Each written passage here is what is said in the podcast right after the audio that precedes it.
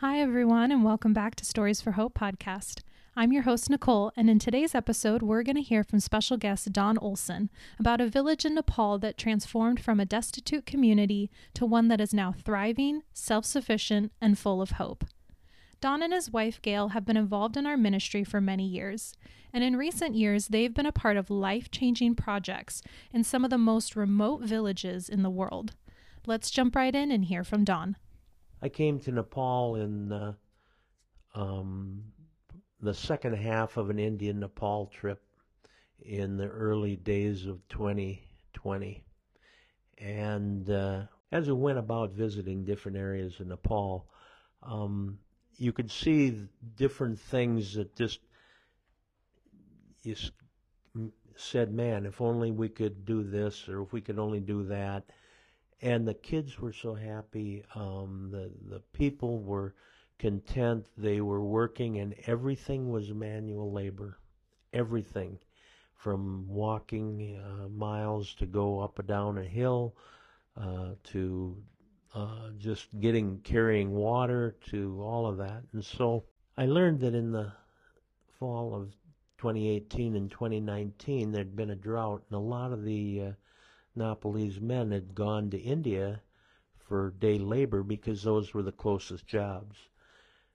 That meant that they were working for a few dollars a day to um, not only sustain themselves, but try and save up enough money to send back to Nepal to their families.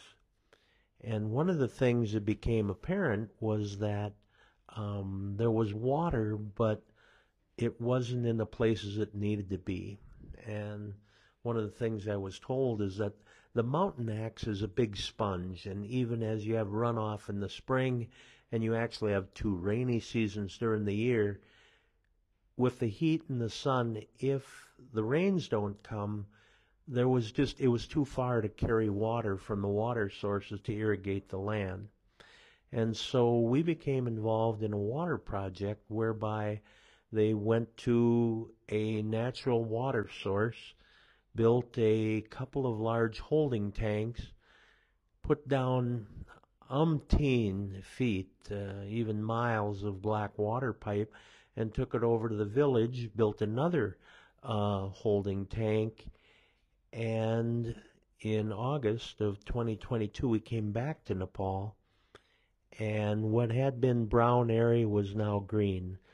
Uh, people were growing corn two feet out of their front door. It didn't seem like there was a space that wasn't being planted to something. And not only that, um, did they have one crop, but because they were able to harvest that drainage off the mountain through the the holding tank and pipe system, they were able to irrigate and grow rice. Rice being a staple for food commodity, where before they had struggled to grow corn one crop a year. Now they can raise rice, they can turn around after that and raise cucumbers, tomatoes. In the day, they walked hours down the mountain to sell a little bit of produce. Well, after the, the water tank and pipes got going, now the men came back from India. They were able to be in the village with their family they were able to uh, be a family unit year round, and the roads are starting to be improved now coming up because because all this is done manually, it's organic produce, and that organic produce then is in demand. So the the difference that I've seen is that it has made uh, a, a impact on the quality of life for the men, women, and children that live in the village.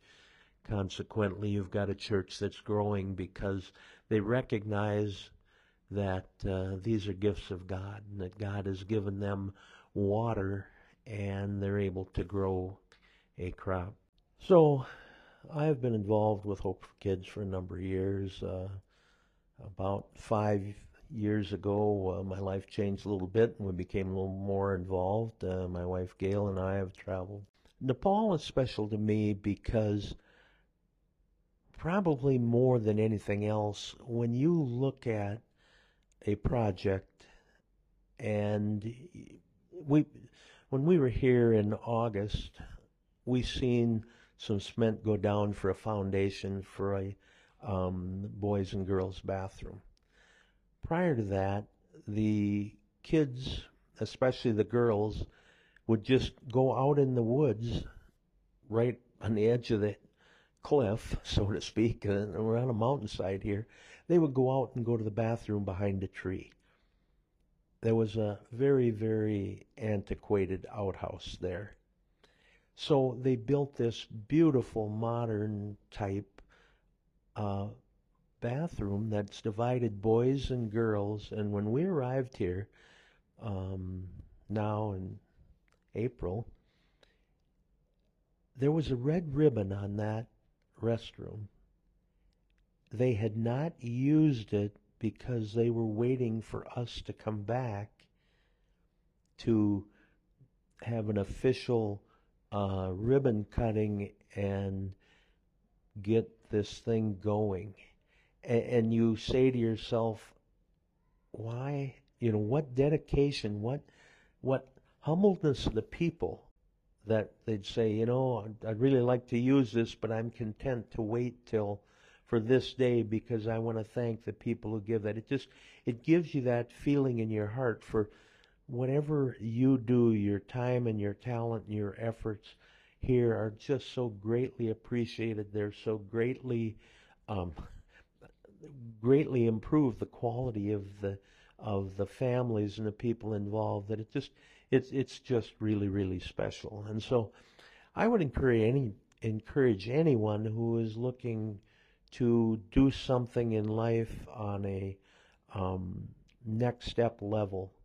Um, Hope for Kids has all kinds of opportunities. You could buy supplies that somebody might bring to one of these kids or might send to one of these kids. You can sponsor one of these kids. Many of these kids don't have the money to pay the little bit of cost to go to school or to buy a uniform or to buy uh, school supplies. So you can start at any given level. You don't have to get on an airplane and travel halfway around the world. That's not what it takes to get involved. But once you become involved with the people and you see, um, when you travel, as I have, to see what goes on, you just you're just so appreciative for the organization, for the people, and more importantly, for the results. So as Hope for Kids goes forward, maybe you want to dig a well in Africa. Your church, your organization wants to go together to sponsor that. It's just, it's absolutely amazing when you see the results of, of some of these water projects and the benefit of the kids.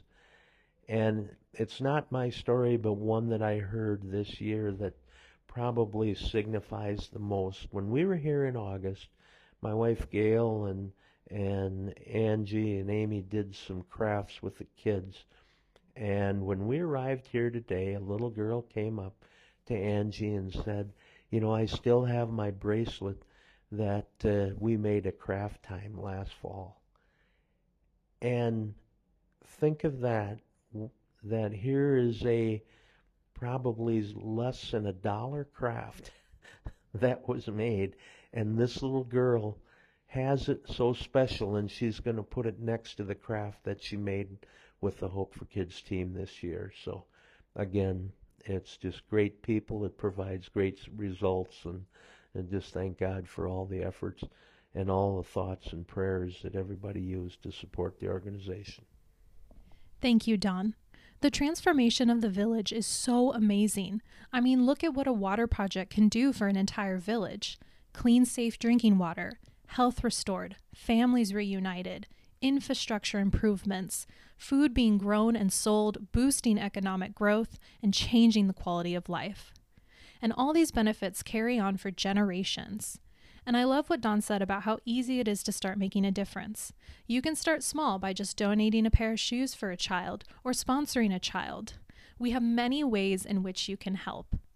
If any part of this story has inspired you to want to get involved, you can get connected with us by going to h, the number 4, ki.org. Thanks again for joining us as we continue to share inspirational stories. Have a blessed day, everyone.